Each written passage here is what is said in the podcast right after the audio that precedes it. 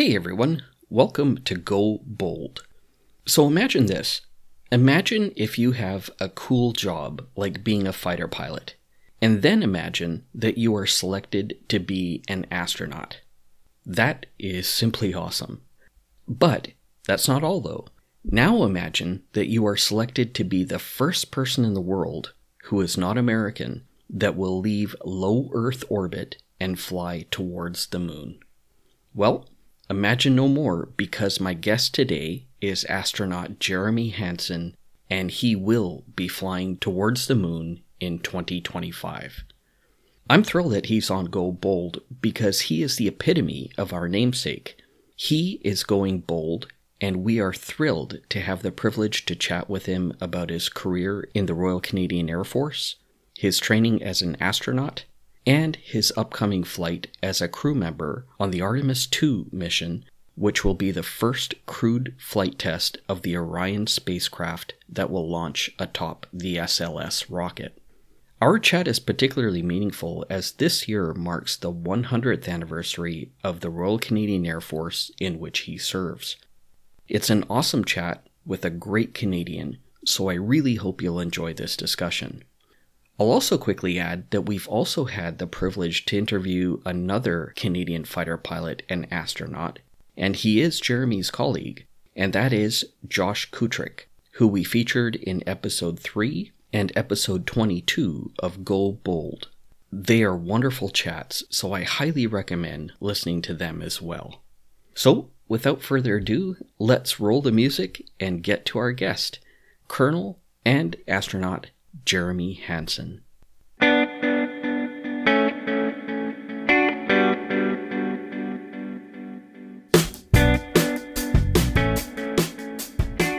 Hey everybody, welcome to Go Bold. My name is Jody Atariwala and I'm your host. And today I have been really, really excited for this chat.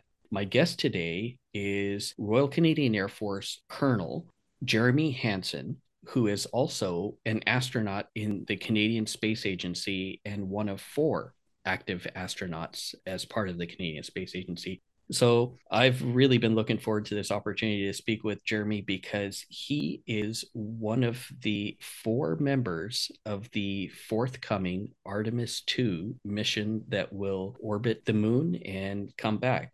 Actually, I think it's technically called a circumlunar mission. I think I've got that right. That's right, Jody. Yeah. Awesome. Well, thanks. Hey, uh, Colonel Hansen, thank you so much for joining me today. It's a great pleasure to have you here. Uh, it's been a long time coming, but I'm, I'm happy we can make this happen. Yeah, it's absolutely my pleasure to, to speak with you today. Thank you, sir. It's, it's a great pleasure and a great honor. Uh, so, as I do with all of my guests, Colonel, I start out by asking um, you know, you started in the military. Uh, what made you join the military and what made you pick the Air Force specifically? Yeah, just uh, an alignment of passion, I suppose. I was inspired really early on. I tell this story a lot, especially now that I'm going to the moon. But um, my mom tells me I was only five years old. I couldn't have told you how old I was, but I do specifically have this recollection of stumbling across an article in the Encyclopedia A um, under Neil Armstrong and uh, first human to walk on the moon. And I, that picture, that page is still burnt in my brain.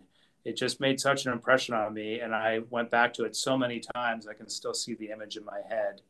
Um, but I was spending a lot of time in Encyclopedia A because it had this great section on airplanes and all these the Vulcan bomber and all these jets and airplanes and World War II vintage airplanes and all these pictures of them in there.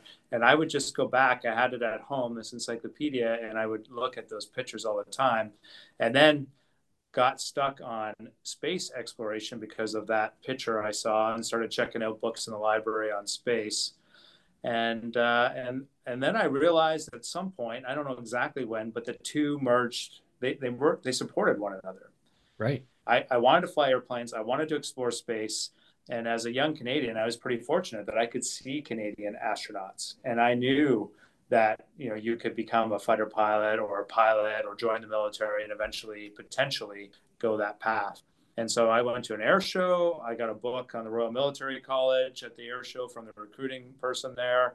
Um, that was in the top drawer of my desk going all through elementary school. I would look at that and I just knew I wanted to be a pilot. I wanted to join the military. And uh, eventually I wanted to explore space. And there was just kind of no looking back for me after that. Um, because I was on that path, my dad told me about the Air Cadet program that he'd heard from somebody. I don't know where he heard it, but he's like, "Hey, it, it turns out they'll teach you to fly when you're 12." And I'm like, "Really? right. Like they're gonna let me fly a plane when I'm 12?" He's like, "Yeah, that's what that's what they told me." It's not exactly true.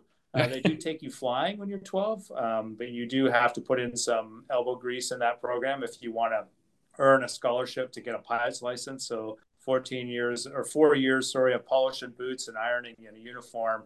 Later, I did get a flying scholarship, got my glider pilot license with the cadets. But all the way along, you know, I was sort of like just pointing me towards the military. And the more I learned, you know, from cadets about service and duty, um, the more I realized I was really aligned with this. And I loved what the military values stood for and now after all these years you know basically 30 years in the canadian armed forces i'm just so aligned with that. Um, the fact that we as a military family um, believe so strongly in our country and the morals that support our country and helping others around the world um, have those same privileges that we have um, just will always resonate with me and makes me infinitely proud of the serving uh, women and men in our Canadian Armed Forces because even though I don't know them as individuals, I know them in the, the threads of their of their of their souls of what drives them and uh, what brings us all together as one family. It makes me proud. Yeah, and rightly so, Colonel. You know, from my perspective, you know, I've had the fortune to know a lot of your colleagues. Um, this is the first time you and I are speaking, but I've always been extremely impressed by everybody that I've met. Um, everyone has been very kind and professional and wonderful ambassadors to the country. So, yeah, I echo your sentiments. Um, so you ended up eventually becoming a CF-18 fighter pilot, which is awesome. And I've had the fortune, the good fortune, to interview your astronaut colleague Josh Kutryk a couple of times on this podcast. So I'm thrilled that you know I can add you to the list now. Um, tell me a little bit about flying the CF-18, and I'm asking you that because this is the hundredth anniversary of the Royal Canadian Air Force. So I thought, let me ask you a little bit about your perspective of flying the jet and uh, and being a, a, pilot in the RCAF. Yeah, I'm glad you bring up the the anniversary, Jody. It is a it's a, an important milestone to mark this year, 100 years of the Royal Canadian Air Force on April 1st. Um, I'm wearing proudly my uh, 100th anniversary patch on my shoulder uh, right now of my uh, astronaut flight suit and uh, yeah, the military has just been so great to me. And I had, you know, as I was saying, as a young kid, this, you know, I had fighter jets on my walls. I was really passionate about becoming a fighter pilot. I can't really tell you why, other than I was just drawn to it. You know, this idea that you could fly straight up, that you could fly upside down, that you could fly faster than the speed of sound. Um, you know, really captured my imagination. And the CF-18 never disappointed. Um, in fact, I remember uh, you know, you go through a bunch of flight training before you get in an F 18, and eventually work your way there. And then you do something like maybe seven flights with an instructor in your back seat of the F 18 and some simulators before you, you get the jet uh, solo and take it out on your own. But the year that I was learning how to fly the F 18, the air show bird was painted up like a tiger jet, you know, bright orange tiger stripes, black and orange tiger stripes. It was a beautiful looking airplane and when I went down to sign out a jet for my first solo, that was the jet that was available. And it was all stripped down with like all the pylons taken off where they put the fuel tanks and the bombs and the missiles. Those were all taken off for the airshow bird to make it faster and more powerful. And uh, so I had this slippery airplane to go on my first solo, and it was just exhilarating. And on your first solo, you take off and you go out to the area and you just do some aerobatics and then uh, and then you come home. And so on that that first solo, I was supersonic. I was upside down. I was straight up. I was straight down. I was doing everything the F-18 could do, and uh, and I had a huge grin on my face the whole time. I've got a huge grin just hearing it, and I remember that jet well. And yeah, there's nothing like a slick Hornet to just you know when you put the coals to the fire, it's awesome. Uh, Absolutely. I appreciate you sharing that story. I think that's awesome. Eh, eh, but I, you know, I certainly want to focus on you becoming an astronaut in the Canadian Space Agency. Um, obviously, you mentioned that that was something that you've wanted to do since you were a child. Um, how long did it take you to actually get selected? Like, I know that there's quite a rigorous process. So, I mean, I was having a great career in the Canadian Armed Forces, and uh, and then in 2009, so I joined the Canadian Forces in 1994. Went to the Royal Military. Well, I started at the College Militaire Royal in Saint Jean, and then I moved to Royal Military College after that. Um, finished my degree there, did a master's, and then uh, was flying uh, with the military up until 2008 when the Canadian Space Agency put out a call for astronauts. And it's as simple as they, you know, they put it in the newspaper, they put it online, they put it in social media, and uh, and then you just go and apply. Um, and over the course of a year, I went through a selection process with the Canadian Space Agency. And in uh, May of 2009, I was selected with David St. Jacques, the two of us, and just immediately moved down to Houston, Texas, and, and started astronaut training. It takes about two years of basic astronaut training. You know, as soon as you get here, you kind of learn all the ropes, how to do spacewalks, how to operate Canadarm2 on the space station, uh, how to do maintenance on the space station, and how to operate the space station. It's almost like operating a really complex airplane. You know, it's a really big, complex uh, machine that we we have that is the International Space Station. But you learn all of that, and then once you kind of pass all of that, you're considered an astronaut, and then you're you're just you know, while you await an assignment, whenever that is going to be to fly in space, then you just work in the program. And so I've been down here since 2009, did that training, and have just been contributing um, to the you know mission set, basically things like Capcom and planning spacewalks and just whatever needs doing, sort of thing. It's it's been a really diverse job. I've had some extraordinary experiences um, while I've been down here, and then now I'm I'm on the cusp of uh, flying around the moon and working hard with the with not just our crew of four, but this extraordinary team of people here in the United States, but also uh, in Canada and around the world that are going to make human space exploration of the moon and eventually Mars possible.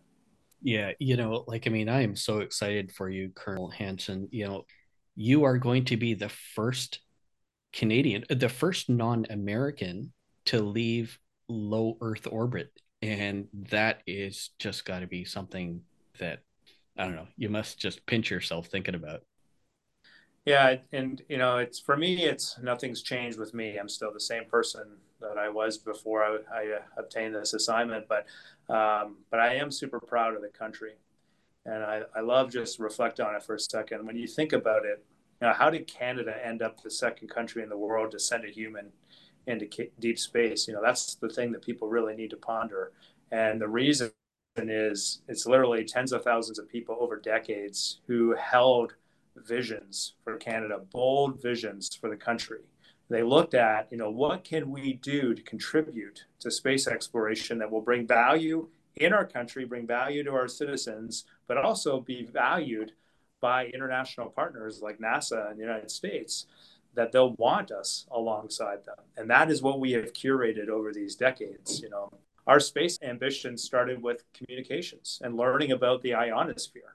Uh, we were the third country in the world to put a satellite in space. We didn't do it alone. We partnered with the US, but we built the satellite, they launched it, and we learned some extraordinary things about how the ionosphere behaves. And so we, we are always using that to communicate in those days. Then we went on to satellite communication. Then we went on to Earth observation, building a robotic arm for the space shuttle. First country in the world to build space robotics. You know, it had never been done. And we, somebody in Canada, said, We're going to do that. We're going to be the first to build a robot. Like, that's gutsy because that's a very public, visual, public failure if you don't get it right. And it had never been done. Right. I mean, that's how bold Canada has been in the past. And that is the legacy that we stand on today, building a third generation of space robotics for a lunar gateway, a space station around the moon that's going to enable uh, future and further lunar exploration, bringing such value with that that we've been given the honor of sending a human into deep space, second country in the world. Uh, we earned it. Uh, I always also reflect back its visionary leadership on the on behalf of the Americans for choosing to create space for a country like Canada to participate, to bring our genius. Um, and so it's the compliments go to both Canada and, and the United States on this one, but I'm just so proud of how we've ended up here. And, uh, and I just think it's just so important for us to remind ourselves from this that, wow, we can do extraordinary things. We have great gifts. We have amazing people in our country, amazing ideas. Um, let's make sure we're, we're shooting for the stars. Hey, folks. Did you know that IMP Aerospace and Defense's Electronic Systems Division is instrumental in providing equipment for the space domain? The division regularly supports most of the major players in the Canadian space industry and has products on the RadarSat constellation of Earth observation satellites and the famous Canada arm on the International Space Station. IMP is particularly proud to be part of the most significant space exploration mission in recent times, that being the James Webb Space Telescope, which is a joint effort by NASA, the Canadian Space Agency, and the European Space Agency. IMP was selected to design, manufacture, and test a suite of qualification, engineering test, and flight wiring harnesses for the James Webb Telescope's fine guidance sensor. So it is inspiring to know that those IMP manufactured products are now operating 1.5 million kilometers away from Earth. These examples speak to IMP's excellence in the space domain. There is no doubt the company is on the leading edge and it is committed to further developing capabilities in the space industry. To learn more about them, please visit impaerospaceanddefense.com. Now let's get back to our guest. Absolutely. Absolutely. I feel such a sense of pride in knowing that people like yourself and Josh and your colleagues uh, are representing the country and are wonderful examples for people to emulate and, and hopefully be inspired by. Um, so, you know, you are now, I, I believe, residing down in Houston, Texas, and you are a member of the Artemis 2 crew um, that's got to be a huge learning curve. Um, you know, prior to this interview, I took the time to watch some of the NASA videos of you in the neutral buoyancy lab and testing out different foods and uh, and even learning how to intubate people. I trained as a medical doctor, so it just occurred to me while watching that that you have to prepare for any eventuality, including medical intervention should it be required. And god forbid that you need to use that. But it was so cool to just to see the the breadth of training that you're going through. Yeah. Yeah there is a lot. We really lean heavily on our team. And so we touch it's really interesting. It's one of the things i love about being an astronaut is we we get an introduction to a lot of breadth of, of knowledge. Um, and some of it we're always filtering it. Some of that knowledge we get we have to retain. We have to remember it. We have to be ready to employ it in a split second um, to save our lives or save the, the, lives of our crew members or to protect the mission objectives. Um, but a lot of the information is sort of like, okay, I've seen it once, I've done it once, I've um, I could do it again, and I have the confidence to do it, and I can rely on my team on the ground to walk me through it or to remind me, um, you know, of the key things before. I don't have to be an expert, in intubating people. But if if it really comes down to it, and I need to do one, yeah, I've done one, and I could do it again. Um, that's we, that's the way we approach a lot of our training, and it's because we can rely on. Like I know on the other end of the of the radio will be a highly qualified physician who knows what they're doing, and they will help me, and we will right. get it done together. Right. Um, so it takes a huge team of people to do this sort of thing, um, and we rely very, very heavily on them. Yeah, I guess that's part of the experience that you have through your normal astronaut duties. You know, you mentioned Capcom and doing things that kind of give you this knowledge of all of the intricacies of spaceflight. Um, but at some point in time, I assume that those duties shift entirely towards training and preparing for the Artemis 2 mission. Have you made that shift now? Like, is everything all Artemis 2 for you? Yeah, essentially, it's you know, it's not necessarily a you know a crystal clear line. There's still some other things I do. I if I have the time, you know, I'll still go in Capcom once in a while, but definitely less of it. And uh, you know, we're a small astronaut corps. Um, you know, you mentioned we have four Canadian astronauts in our corps, but we're part of a larger international corps down here. Um, we only have about 60 astronauts here in Houston to sort of do everything that we're working on. And we're, we're working on a lot. You know, we have this Artemis program, a brand new rocket, a brand new capsule, building two new lunar landers.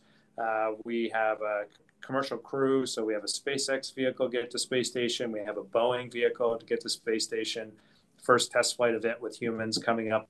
I don't think there's ever been more going on, and we have probably the, we have the smallest astronaut corps we've had in decades. Um, and so it's really busy here. And so it is all hands on deck. Our focus, obviously, for the four of us has very much narrowed down to Artemis 2 but there are still some other things that just require doing and so we're we we do kind of step into those roles too when required it's an exciting time i gotta tell you jody like um, people are doing extraordinary things you know it might maybe people oversimplify you know what we've been to the moon before we're just going back and replicating it but we're not you know we're building a whole new transportation system uh, basically from scratch. Are we applying what we learned from Apollo? 100% yes, but we're we're trying to build a transportation system that's not as limited as Apollo. It has more capability than Apollo did. Um, can go to the south pole of the moon can stay there. You know, a capsule that can stay in space for a month. Um, so you can't use the same power systems that we did before. We have four crew on this capsule instead of three. Well, it got bigger and the heat shield's completely different. I mean, it it's extraordinary. I've remarked a couple of times, you know, I knew going to the moon was hard. It was obvious to me that it was hard, but it's harder than I thought.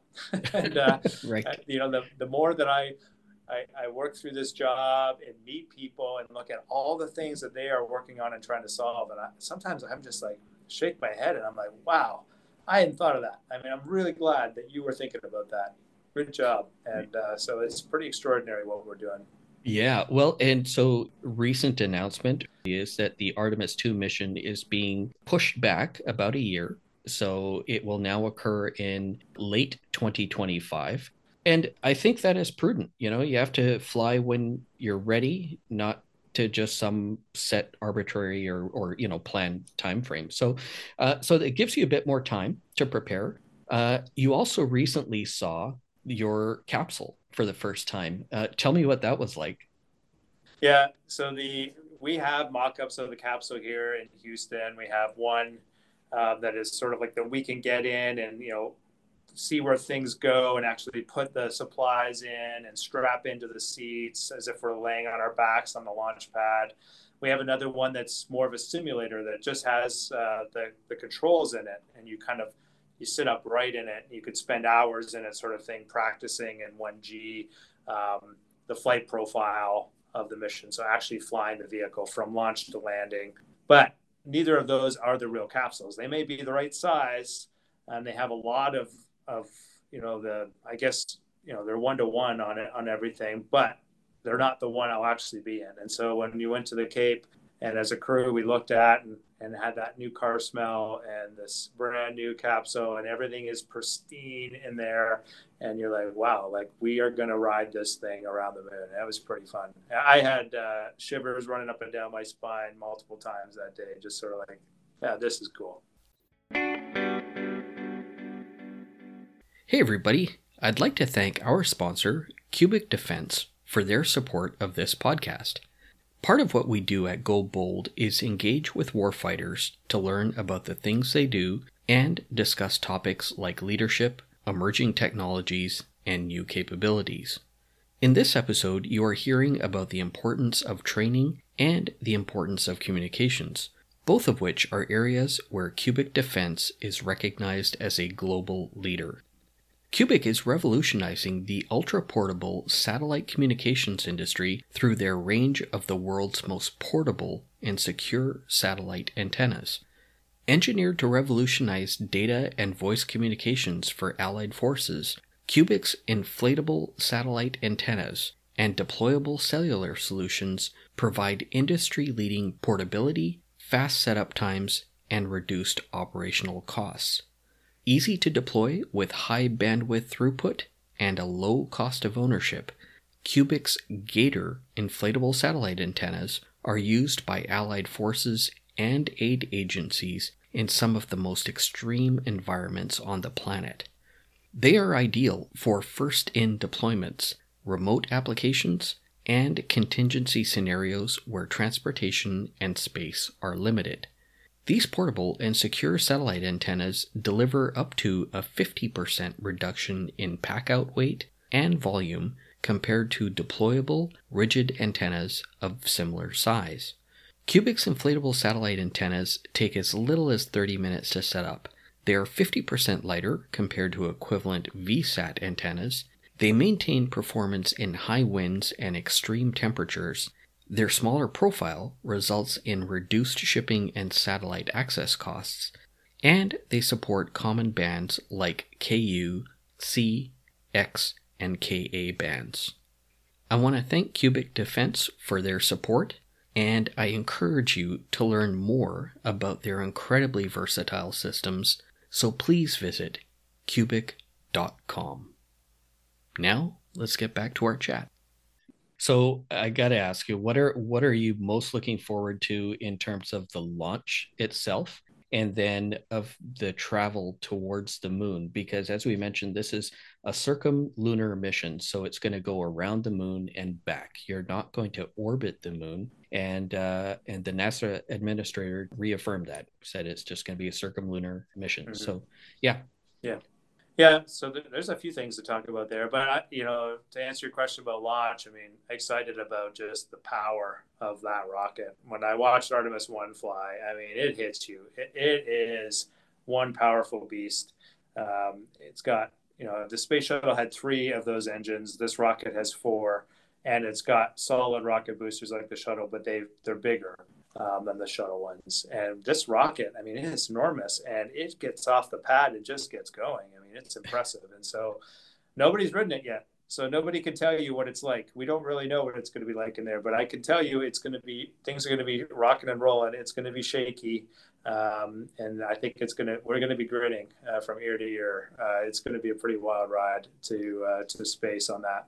Once we get to space, it's going to get really busy for us. So we have uh, an hour and a half where we'll go around the planet the first time. We'll be getting out of our spacesuits, certainly glimpse, taking a glimpse out the window of planet Earth. I haven't seen it from space. My, my other three crew members have been to space before, but um, I'm sure they'll want to look again. And then uh, we've got that hour and a half to just do some initial checkouts of the vehicle because if we don't, in fact, a little less than an hour and a half, if if the vehicle is not operating correctly, we need to just come home. We need to make a quick call in that first orbit, and then we can come home right then if we need to. If we're happy with the vehicle in that first orbit and we think it can support human life for a day, then we're going to do a burn that takes us out about 60,000 kilometers from the planet. And that takes about 24 hours to do that loop around the planet. So we'll go all the way out to 60,000 kilometers and then we'll fall all the way back to Earth and come just zooming by Earth at about 100 kilometers on the, on the on the side of Earth. Um, we have in the initial part of that one day orbit, we have a lot to do. We're going to do a, a, formation flight with the top part of our rocket to prove out uh, the handling qualities of the capsule to make sure that we can dock it in the future. Um, and so there, that's a pretty intense test, and all of that's going to happen in the first few hours after launch. And then once we get going out to that 60,000 kilometer orbit, eventually we'll get to go to bed. So that'll be a long first day getting all that done. And then in the rest of that time, we'll do some other stress tests on the capsule, make sure that we're convinced it can do another eight days uh, to fly around the moon. And then once we get back to Earth, we'll burn and we'll go out four days to the moon and four days back. Um, what am I excited about that? I definitely excited about seeing the moon get big in the window, but more than that, seeing the Earth get small in the window and just seeing the entire marble of, of, of planet Earth hanging in the vacuum of space I mean, it's going to be extraordinary. It's going to be mind blowing. Eventually, we're going to get up close to the moon, go around the far side, and we'll see that historic Earthrise. Uh, instead of a sunrise, we'll see an Earthrise, and that'll be something very, very magical for the four of us. When we're on the far side of the moon, you know, we will truly be alone in deep space. Um, we will lose contact with Mother Earth, and we'll probably have about 45 minutes there where it's just us and the moon is uh, is all that we can hear or see, and that'll be uh, that'll be a pretty meaningful experience. And then we'll then we'll come home. So yeah, like you said, we'll just fly around the moon, and, and that's intentional because we're trying to combine a whole bunch of, of test objectives into this mission.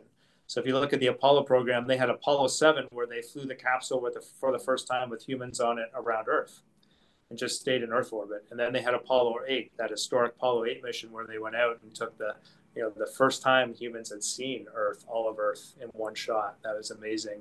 Right. Uh, they went into lunar orbit. Um, and so we're trying to combine as much as many of the test objectives from both of those missions that you do with a new spacecraft into one mission.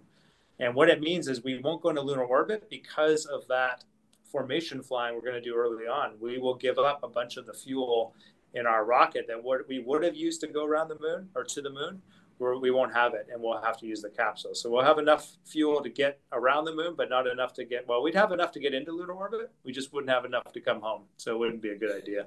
No.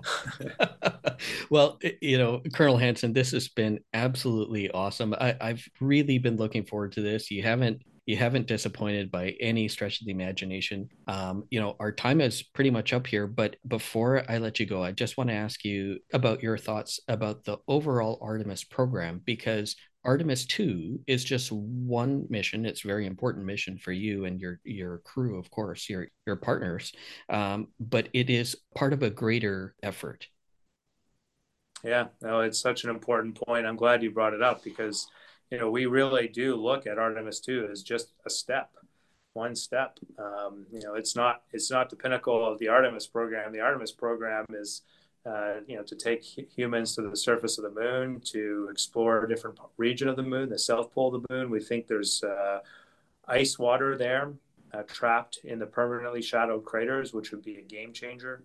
Um, there's some really fascinating science to do on the lunar surface and uh, and then eventually to use the moon, what we learned there, and to use it as a testing platform to help us get humans to Mars and back. And so the Artemis program is very ambitious. It's a decades long plan. It's not a just get to the moon, plant a flag, and get home. It is a get to the moon and stay.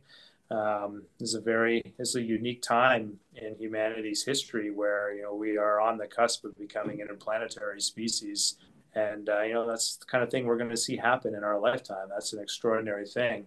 And in the same vein, um, you know, Artemis two is not the pinnacle. It's not the mountain, the top of the mountain for Canada. This is just a you know a, a flash in the pan, you would say. Um, you know, we will be the second country to send a, a, a human into deep space, but we're just getting started. And uh, we have a lot to bring the international collaboration we're working on rovers, continuing our robotics expertise. We're looking at how the challenges we face in remote parts of Canada, specifically in the remote parts of Canada, even in our cities, uh, with respect to healthcare and food uh, security and food production. We're looking at how those issues intersect with the issues of having food sustainability on Mars and, and healthcare delivery on Mars or on the way to Mars and we're trying to figure out how do we harness the inspiration of space to solve these problems for our, our society on the planet and then take the solutions with their international partners to the moon and mars. And so there's a you know there is a very elegant solution there to be had. It's going to take some more bold and visionary leadership from canada but if we stay bold we can do some extraordinary things. And uh, and i'm excited very excited about that future well, Colonel Hansen, I am totally excited. Uh, you are the epitome of going bold, as our podcast is called. And so I look forward to following your journey. I am excited for you. I'm excited for your crew. Uh, and I'm excited for Canadians at large and, and uh, humanity um, this is so exciting and i greatly appreciate your time and i really hope that we get an opportunity to speak again uh, maybe before uh, you know uh, your launch and then hopefully afterwards as well. I, I know you'll be doing a lot of engagements but uh, i hope i can be on that list. Yeah absolutely. No i'd love to speak again. I enjoyed it and uh, and very much appreciate the time. I appreciate uh, the efforts at Canadians, Canadian Space Agency, of course, the Royal Canadian Air Force in this anniversary year. These are all people who have contributed significantly to this this moment in time, giving me this opportunity, but more importantly, giving the country the opportunity. So thanks to you. Thank you. Thank you. Really appreciate the time. Yeah, no, I love what you're doing. I mean, we, we say it all the time. We, we need people like you to help us share the story. And so uh, you don't need to thank us. You're helping us. So we uh, appreciate uh, you taking the time as well. Happy to do it again. I wish you a great day. Thank you. That, my friends, was astronaut Jeremy Hansen, one of the crew members that will be on Artemis 2 that will go around the moon in 2025. Thanks, everybody. Thank you, Astronaut Hansen. Really appreciate it. My pleasure. Take care. Have a nice day.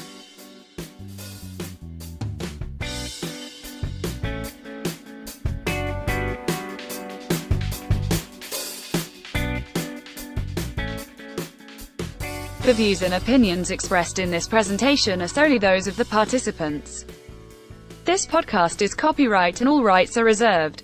No portion may be reproduced or used in any manner without the express written permission of the publisher who can be reached at goboldthepodcast at gmail.com.